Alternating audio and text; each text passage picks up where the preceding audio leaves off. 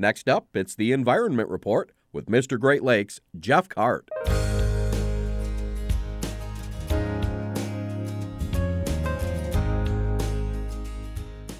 The official start of winter is less than a month away on Thursday, December 21st. But the Pure Michigan campaign is already touting the beauty of the state's natural landscapes to local and regional residents.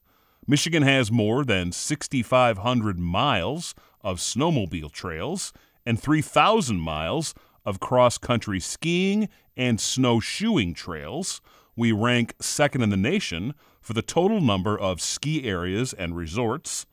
Officials say winter travel is a key contributor to Michigan's economy. More than 125 million visitors spent more than $27 billion in Michigan in 2022. A recently released fifth national climate assessment details harmful impacts on regions across the United States.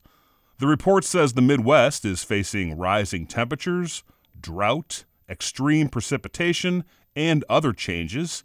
A fact sheet from the White House says that these changes affect ecosystems, agriculture, infrastructure, and human health and livelihoods. The document says the Midwest has seen more than $49 billion in economic damages due to flooding since 1980. However, clean energy production in the region has grown by more than 275% over the past decade and reduced carbon emissions from the energy sector.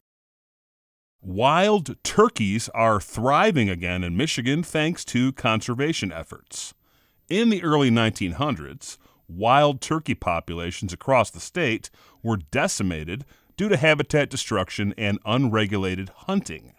In the 1950s, the State Department of Natural Resources started working with partners to reintroduce wild turkeys here. It started with 50 turkeys from Pennsylvania that were released in Allegan County. In the 1980s, wild turkeys from Missouri and Iowa were released in Michigan, and there are now 200,000 wild turkeys across the state. This has been the Environment Report. For information on these and other stories, see MrGreatLakes.com. For Delta College Public Radio, I'm Jeff Kart.